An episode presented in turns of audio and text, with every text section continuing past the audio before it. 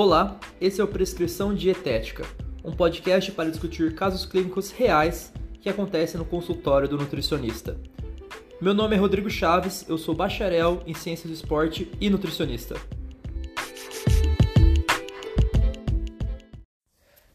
E aí, como é que vocês estão? Seguinte, esse aqui é o primeiro episódio do podcast Prescrição Dietética. Vamos discutir casos clínicos da vida real do nutricionista de consultório. Meu nome é Rodrigo Chaves, para quem não me conhece, no Instagram chaves.rod, me segue lá. Compartilha o podcast também com os amiguinhos, chama a galera aí para conversar com a gente. E vou me apresentar, explicar para vocês antes de começar aqui brevemente o porquê que eu estou fazendo esse podcast aqui. Bom, eu sou nutricionista e sou bacharel em ciências do esporte. Eu fiz minha faculdade de nutrição na Unicamp também fiz graduação sanduíche na Universidade de Queensland, na Austrália. Formei em nutrição, depois fiz ciências do esporte também na Unicamp. Para quem não sabe, ciências do esporte é bacharel em educação física, só que a ênfase do curso é um pouco diferente, é mais voltado para esporte. Depois disso daí, fui fazer minha especialização na Universidade de Barcelona em farmacologia, nutrição e suplementação no esporte. Lá também eu fiz o um mestrado em fitoterapia, estudo das plantinhas. É, mas eu não fiz pesquisa, não fiz mestrado acadêmico não, fiz um mestrado profissional. Não é muito grande aqui no Brasil ainda, mas é bem legal. É tipo uma pós-graduação, só que uma, uma, especialização, só que mais prolongada com um trabalho final legal. É, fiz isso daí em fito. Depois eu fiz uma especialização em fisiologia clínica do exercício, que acho que a melhor forma de explicar é Fisiologia do esporte aplicada a pessoas doentes. Então você vai estudar como é que o exercício físico pode modificar a fisiologia de pessoas com doenças, desde diabetes, hipertensão, oncologia e por aí vai, doença autoimune, fibromialgia. É bem legal. Hoje eu faço duas especializações, uma em cinesiologia e biomecânica aplicada ao treinamento esportivo e outra em nutrição oncológica. Sou da primeira turma da Plenitude Trabalho aqui no meu consultório com nutrição esportiva e clínica. É...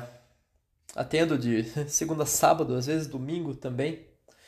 Mas enfim, esse, essa daí é a minha formação, isso é o que eu faço há alguns anos já. E por que, que eu resolvi fazer esse podcast? Porque basicamente na época da minha graduação, e eu sei que hoje na graduação das pessoas também, a as aulas não apresentam tanto caso clínico, quando apresenta caso clínico, aquele caso clínico pedagógico, feito para as coisas darem certo, onde tudo é guideline e você pode prescrever o que você quiser que vai dar certo.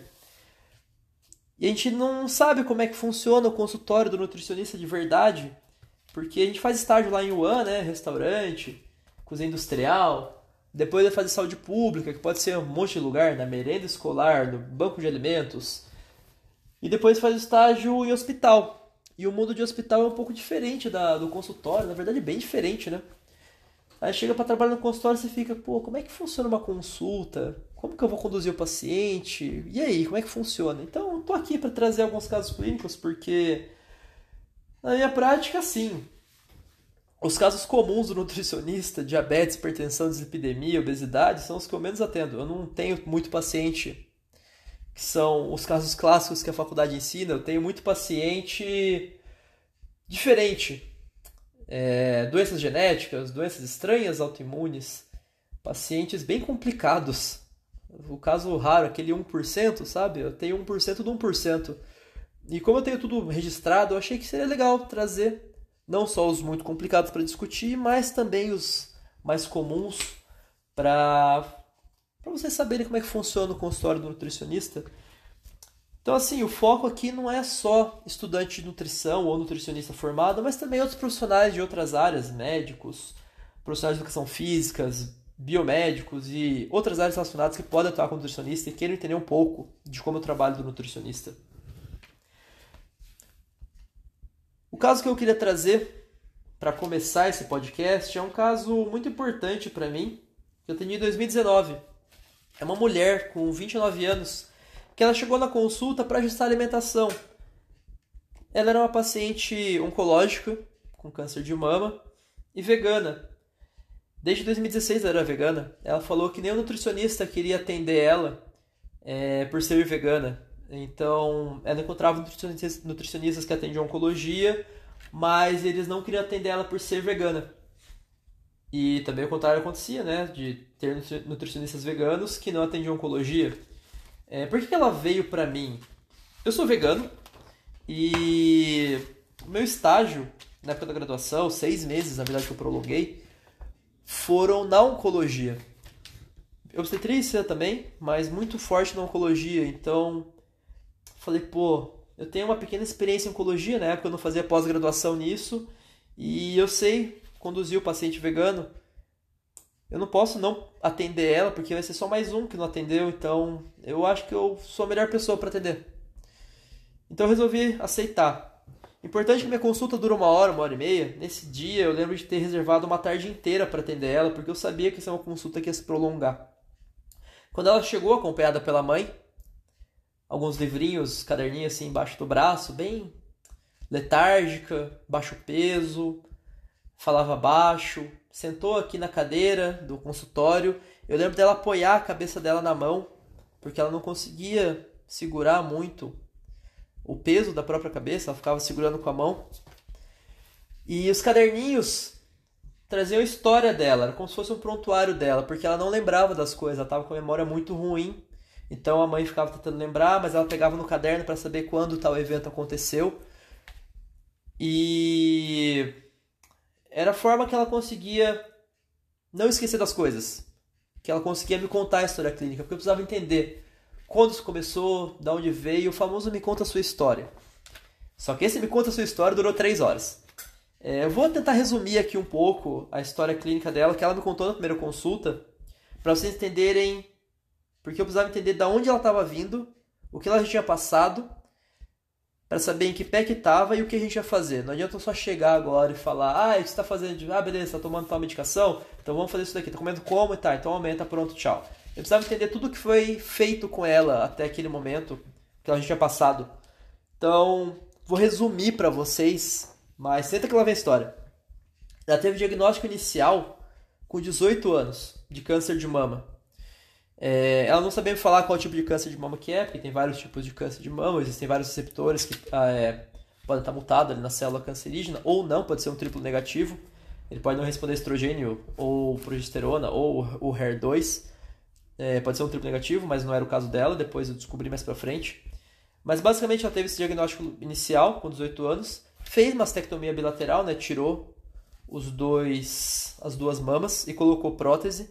Mas é um ponto importante, quando você faz uma mastectomia bilateral, por mais que seja, ah, estou cortando tudo, ainda existem algumas células que ficam, não é 100% das células que são tiradas. Então, a paciente começa a tomar o tamoxifeno, que é um o modulador seletivo de receptor estrogênico, porque o câncer de mama ele vai responder a estrogênios. Então você modula de uma forma antagonista na mama usando esse CERM, esse tamoxifeno. Existem outros, outros CERMs também, mas na oncologia estuda bastante tamoxifeno, pode usar outro, haloxifeno e tal. É... Só que o ponto importante é, ele é seletivo por tecido. Na mama, ele é antagonista. No endométrio, ele é agonista. E foi o que aconteceu com ela ela começou a ter um espessamento do endométrio, o que pode causar outras patologias no endométrio e pode vir a desenvolver um câncer de endométrio. Depois de três anos tomando medicação, ela teve que parar por causa do espessamento do endométrio e começou a acompanhar com um oncologista particular para saber o que estava acontecendo, fazer os exames de rotina dela e ok. É, com 18 anos, ela estava em 2008. Quatro anos depois, ela já com 22 anos, ela começou a ter alguns nódulos na tireoide, ela não soube explicar o que era, fez algumas punções, retirou um líquido que ela não soube explicar. Em 2015, também começaram a aparecer algumas coisas estranhas no pescoço dela. Fez ultrassonografia, mamografia e no final de 2015 teve essa confirmação da reincidência do câncer de mama. O que deixou ela revoltada, porque ela tinha tirado as duas mamas, como que isso podia voltar? Era uma coisa muito revoltante na vida dela, ela contava isso com, com raiva mesmo. E essas pequenas bolinhas, algo estranhos, pode ser algumas uma linfonodomegalia causada pelo câncer, mas a gente não sabe nesse momento o que é. Então, foi sugerido para ela depois de fazer uma ressonância magnética, ela viu que o câncer tinha invadido os linfonodos em si, né? Estava em contato com os linfonodos. Foi recomendado para ela fazer quimioterapia. Mas por causa de toda essa é, ira, negação barra ira, da reincidência do câncer, ela resolveu não fazer. Então ela teve que assinar os termos no hospital, falando que ela não ia fazer a quimioterapia. E uma amiga dela falou que existia uma clínica de tratamento natural, onde ela podia fazer um tratamento alternativo para o câncer de mama. E foi o que ela fez. Ela foi para essa clínica em 2015 fazer um tratamento natural. É, nesse tratamento natural, era basicamente dietas à base de suco, aplaudir o sol, abraçar árvores, isso realmente acontecia. É em São Paulo, se eu não me engano. É, não é barato, ponto importante. E ela começou a tomar o, a fosfoetanolamida, aquela medicação que deu um problema, não sei se vocês vão lembrar. Eu fiz um histórico pequenininho aqui dela, mas foi um, é um composto que foi isolado em 1936 no Canadá e começou a ser estudado nos anos 90 pelo Instituto de Química da USP em São Carlos. E esse pesquisador ele fez um grupo de pesquisa para ver a eficácia dessa, desse composto no câncer. Tiveram resultados bons em estudos in vitro e in vivo em pequenos animais. Só que pularam a parte de estudos clínicos e falaram: não, essa medicação realmente funciona para o câncer. Em 2015 foi distribuído pelo governo para a população, mas em 2016 o STF sancionou. Não podia, porque não tinha comprovação que aquilo funcionava. Isso deu caso de polícia, deu um rolo lascado. Procura aí, medicação, USP São Carlos, vocês vão encontrar muita coisa sobre ela. Hoje é vendido como suplemento para a imunidade totalmente sem comprovação, mas esse pesquisador saiu da USP e abriu seu laboratório, seu site para vender o suplemento da medicação que não funciona. E essa paciente tomou essa medicação até 2017, se eu não me engano, foi quando ela até quando ela ficou no, na clínica de, de tratamento natural. Ficou lá 2015 a 2017. Nesse período ela falou que o, o câncer cresceu chegou a sair, rasgar a pele, sair. Isso a prótese dela, mamária, saiu. Ela tinha que ficar fazendo higienização daquele tumor que estava para fora. Ficou com as dietas à base de suco, tratamento natural. Falou que perdeu muito peso. É, quando ela chegou, ela foi de 64 quilos para 40 quilos em 3 meses. Depois o peso voltou a subir, 50 quilos. Ficava ali em torno de 50, 48 quilos. Mas ela ficava nessa dieta onde ela estava. Final, finalzinho de 2016, começo de 2017, o câncer cresceu mais, ela começou a apertar os pulmões dela e teve outras linfonodomegalias no corpo e saiu do spa, do spa, do, do centro onde ela estava fazendo tratamento natural e voltou para o hospital, conseguiu voltar para o hospital. Mas naquele momento ela já teve que fazer uma pleurodese para extrair o líquido do pulmão que tinha por causa possivelmente um derrame pleural, um edema pulmonar, não soube explicar também. Mas ela estava com muito líquido no pulmão, teve que fazer duas vezes essa pleurodese, que ela falou que doía muito. E estava 80% do pulmão comprometido, ela chegou a perder a funcionalidade de um pulmão e o outro funcionava pela metade, basicamente. Começou a perder a capacidade cardiorrespiratória, então pensa que é uma pessoa que já não conseguia se locomover, oxigenar de uma forma correta, VO2 muito baixo, o volume de oxigênio que ela consegue captar. E em 2017 ela começou a fazer quimioterapia, quimioterapia branca do câncer de mama, lembrando tem duas, né, vermelha e a branca. A branca é a base de taxanos, o paclitaxel e o doxtaxel. E era a quimioterapia que ela já deveria ter feito no começo. É, mas obviamente, depois de tudo aconteceu, ela começou a entender melhor onde a situação que ela estava e aceitou fazer a quimioterapia. É, teve todos os efeitos colaterais da quimioterapia, é, neutropenia febril, anemia, vômitos, enjoos, teve mudança de paladar, de olfato, perdeu o apetite, começou a usar o Vanal e começou a usar o Meprazol em 2017, que é um antiemético e um inibidor de bomba de próton. Importante que o Meprazol e o Vanal se mantiveram até a consulta de 2019, então foram 17, 18, 19, 3 anos utilizando essa medicação. O Meprazol, principalmente, ele é uma medicação que atrapalha a absorção de alguns nutrientes, especialmente nesse caso aqui a B12, lembrando que ela é vegana, e ela não suplementava. Seguiram outros tratamentos, começou a usar trastuzumab, que é um anticorpo monoclonal, ele é um anti-HER2, que é pelo receptor HER2 da, do câncer que ela tinha. Foi aí que a gente descobre qual que era o, o câncer dela. Começou a usar outras medicações, são análogos de nucleosídeos, que elas se ligam no DNA da, da célula e faz com que a célula entre em apoptose por não conseguir se multiplicar. Começou a usar dexametasona, inchaço no corpo, perda de massa muscular, é um corticoide, ele vai causar isso daí como efeito colateral. E importante que ela descobriu que ela estava com metástase óssea no crânio. E foi indicado para ela fazer radioterapia nesse momento. E foi esse o quadro que ela chegou para mim. Esse era o histórico dela. É, perguntei sobre atividade física, o que ela conseguia fazer. Ela falou que só alongamento e o respiron, aquele de ficar soprando a bolinha. É, então a gente combinou dela tentar fazer alongamento pelo menos uma, duas vezes por dia, na medida do possível, pequenas sessões de 10 a 15 minutos, que era o que ela conseguia, mas ela falou que se sentia bem quando fazia os alongamentos.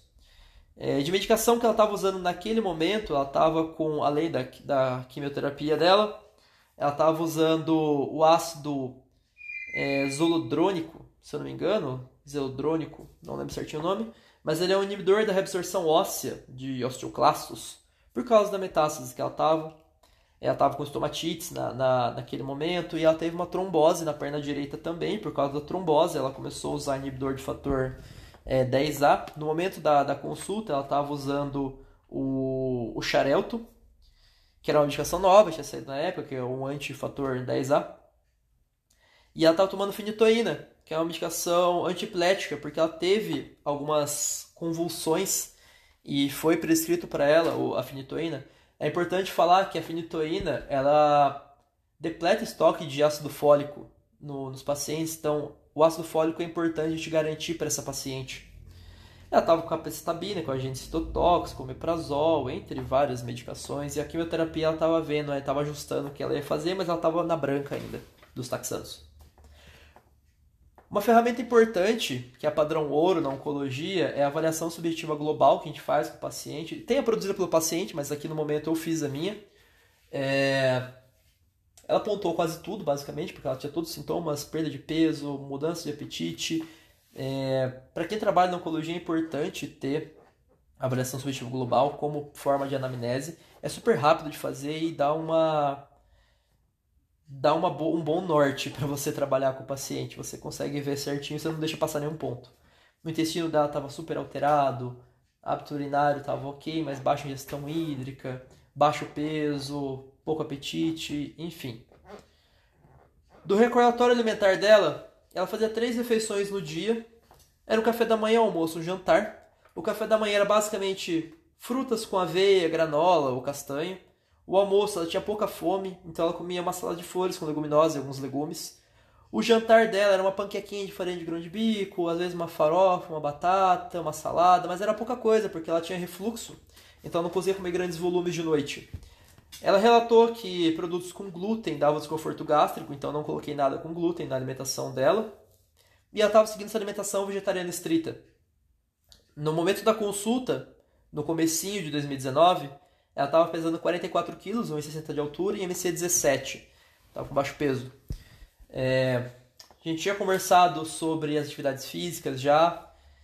Eu queria alguns exames dela, mas eu sabia que ia ser difícil ela, fazer esses exames porque ela estava passando pelo SUS, ela teria que fazer os exames particulares, ia ficar muito caro, ela não tinha convênio médico, ela tinha um oncologista particular, então eu solicitei os exames, mas ela não conseguiu coletar. Então eu já suplementei naquele momento a B12 sublingual, porque eu não precisava fazer exame para saber que estava baixo, né, pelo histórico todo que ela estava. Omeprazol, vegetariana estrita há 3 anos, sem suplementar nada. Então, B12 sublingual para ela. Proteína vegetal para a gente aumentar essa ingestão proteica da alimentação dela. Coloquei o cálcio porque a medicação que ela estava tomando, se eu não me engano, era o ácido zolodrênico, zolodrônico.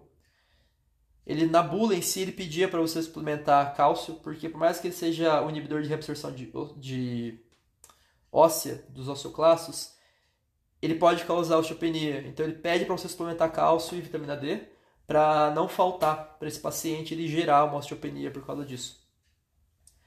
A B9 eu mantive pela alimentação, é super fácil conseguir B9 sendo vegetariano. Obviamente pode causar deficiência em algumas pessoas, mas naquele momento eu só ajustei pela alimentação. Vegetais verdes escuros, leguminosas, castanhas, tinha uma quantidade boa de B9.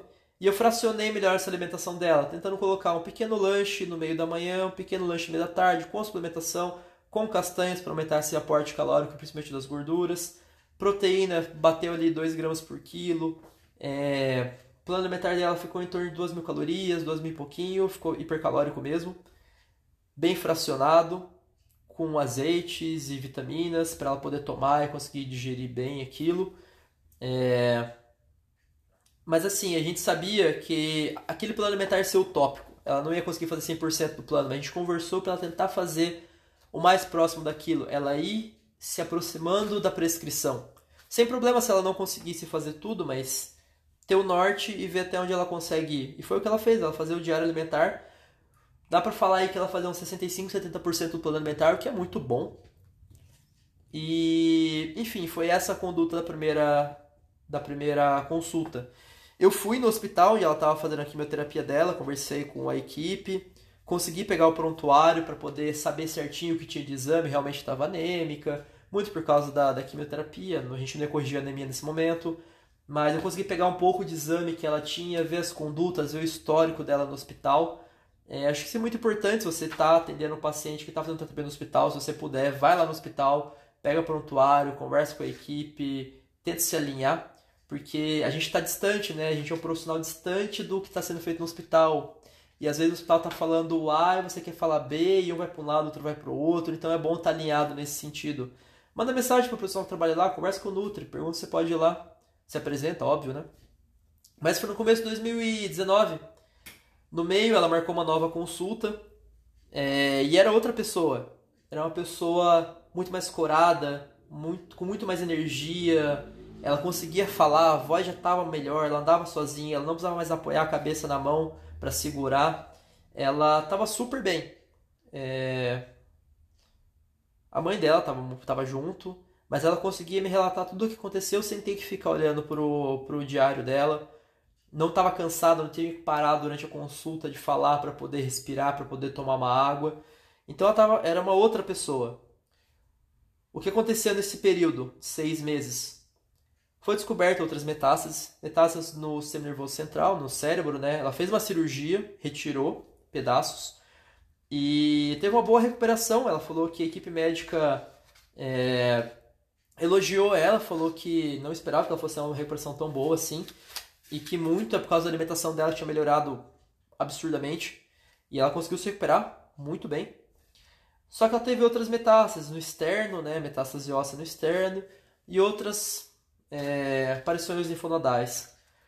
Começou a, a quimioterapia com ciclofosfamida, um anti-DNA lá, que se liga no DNA e faz a célula se matar. O peso dela diminuiu um pouquinho, ela estava com 43 quilos no momento, a última consulta era 44, mas ela estava muito melhor. Mas ela teve um problema nesse período, que é como é que ela perdeu peso com uma dieta hipercalórica, que ela teve um fecaloma. Basicamente, ela estava comendo, mas não estava absorvendo. Aquilo foi aumentando a massa fecal no intestino dela, gerando uma bola. E teve que fazer lavagem intestinal, ficar lá no hospital. Mas ela respondeu bem também a lavagem intestinal, não precisou fazer cirurgia. Mas isso é muito que você está dando comida, mas ela não absorve. Então, por mais que o plano seja 2.300 calorias, ela não está absorvendo 2.300 calorias. Aquilo vai, vai virando fezes. E se a motilidade intestinal não estiver muito boa, pode formar um fecaloma. Por mais que ela bebesse água, com toda a medicação fica um pouco complicado isso daí. Mas o importante é, é melhoras significativas. Foi uma paciente que eu tinha que ficar sempre com o celular perto, porque a qualquer momento ela podia ligar. Eu lembro que uma vez, voltando de Limeira para Campinas, ela me ligou, eu tava no trânsito, eu tive que encostar para atender o telefone. Ela falou que ia internar, porque ia fazer uma cirurgia. Ela já me ligou para poder para conversar com a nutricionista do hospital, para falar da alimentação dela, como é que fazer, suplementação e tal. E esse tipo de paciente eu realmente é, fico com o meu, o meu celular por perto, porque às vezes tem que responder rápido, às vezes é precisa de uma resposta rápida. No geral, ela conseguiu levar a alimentação super bem, conseguia fazer o prescrito, a gente fazia pequenos ajustes, colocava uma panqueca de, de grão de bico aqui, uma vitamina ali, colocava alguns derivados de soja para aumentar o aporte proteico, a suplementação. Ah, mas soja, câncer de mama. Sim, a gente já tem bastante estudo grande que a soja em si não piora o quadro de câncer de mama. Para quem já tem o câncer de mama, é, não vai ser esse o fator principal, porque as isoflavonas da soja em si, que teoricamente seriam a genisteína, a dedizeína, que se ligariam no receptor do câncer de mama, elas têm um potencial muito baixo. É, entenda que o estradiol tem o potencial 1, de 1 para 1. A dedizeína, a genisteína tem um potencial de 1 para 100 mil, 1 para 10 mil, são valores absurdos assim. Então, para ter um potencial de um hormônio que é 1 para 1, você que consumir um caminhão de soja todos os dias. É, ou suplementar muito isoflavona isolada por bastante tempo, então não era um problema. Isso, isso não pioraria o câncer dela. É, é melhor você garantir a proteína dela, garantir a ingestão calórica dela, é, de uma forma que ela consiga se alimentar bem, que ela goste, que ela sinta prazer, pra, do que ficar se preocupando com esse mínimo detalhe de que ah, o potencial de 1 para 100 mil pode dar um problema. Não, não vai ser esse o problema. É, o caso dela era um caso bem complicado, muitos ajustes, muito tempo, muita pesquisa. No momento da consulta eu não sabia é, todas as medicações, então ela vai falando, você vai abrindo é, abas para colocar medicação, tem que ler bula, tem que estudar depois, tem que ir atrás de informação, tem que fazer ajustes e saber que existe o ideal do guideline, mas você não consegue sempre fazer o ideal. Você vai fazendo pequenos avanços, pequenas melhoras. É bom ter o ideal em mente, mas tem que fazer o real. O que você consegue fazer naquele momento? Eu queria os exames, mas não dava para pedir os exames. Eu queria suplementar um monte de coisa para me ajudar no, no aporte calórico, fazer isso daqui, fazer uma pressão aqui diferente, uma comida diferente. Mas tinha questão do dinheiro também. Ela tinha vendido a casa para poder pagar o tratamento. Ela estava morando com, se não me engano, com a mãe, o marido, ela e a mãe estavam morando na mesma casa porque a casa foi a casa onde ela morava foi vendida ou a casa da mãe foi vendida, não lembro, para poder pagar os tratamentos, médico particular, exames e tal. E então a gente tinha esse problema do dinheiro. Não dava para só colocar tudo ali. Vamos suplementar um saco de proteína vegetal a cada 15 dias e é isso, duas vezes por dia. Coloca levedura nutricional toda hora. Vamos fazer só umas panquecas diferenciadas aqui. Não. Vamos ver no que dá. É, naquela época também eu não tinha tanta segurança como eu tenho hoje pra, para com oncologia, por causa da pós que eu estou fazendo. É, mas eu sabia lidar. É uma coisa assim, acho que é importante você não ter medo de atender o paciente, mas assumir a responsabilidade de estudar o paciente que chegou para você para poder ajudar da melhor forma possível. É, entender as medicações, ler essas medicações, procura a bula, ver as interações que pode ter, o que precisa suplementado, o que não precisa, o que tem que ficar atento. Colocar as prioridades nas suas prescrições, porque ali a minha prioridade principal era aporte calórico, fracionamento e a B12. Eram as coisas mais importantes para mim. É, tanto que ela perguntou das outras suplementações, falou assim, olha, principal aqui, proteína e o, a B12. As outras só é, são importantes, mas elas vão ficar para segundo plano nesse sentido, pensando na parte do dinheiro, né? Se a pessoa tiver que escolher é, qual ela vai comprar com o dinheiro que ela tem naquele momento. Essa paciente ela faleceu no dia 24 de dezembro de 2019, mas ela estava bem. Ela estava bem nesse, nesse final. Conseguiu levar o final da vida dela super bem. É, conversei com o marido dela, conversei com a mãe dela. É, foi enterrado no dia 25 de dezembro. Mas foi um caso assim, desafiador, com muitas coisas para fazer. E obviamente o mundo ideal a gente faria, nossa, manipula isso, pede esse exame, faz aquilo.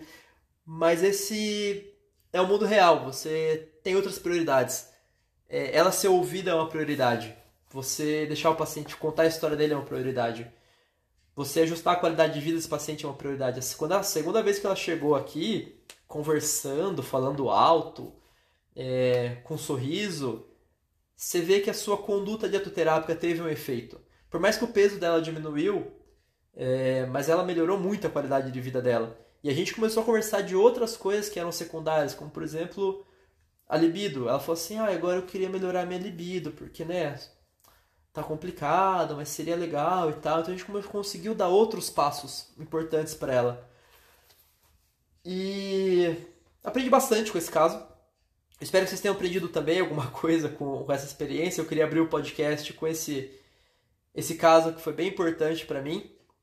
E caso vocês tenham alguma dúvida, queiram conversar mais, só me chamar no Instagram, chaves.rod. Compartilhe aí o podcast com outros estudantes e profissionais da área. E muito obrigado por ter chegado até aqui, me aguentado aí por todo esse tempo falando nesse meu monólogo sobre um único paciente ou como foi aqui no consultório. Valeu aí, pessoal. Tchau, tchau.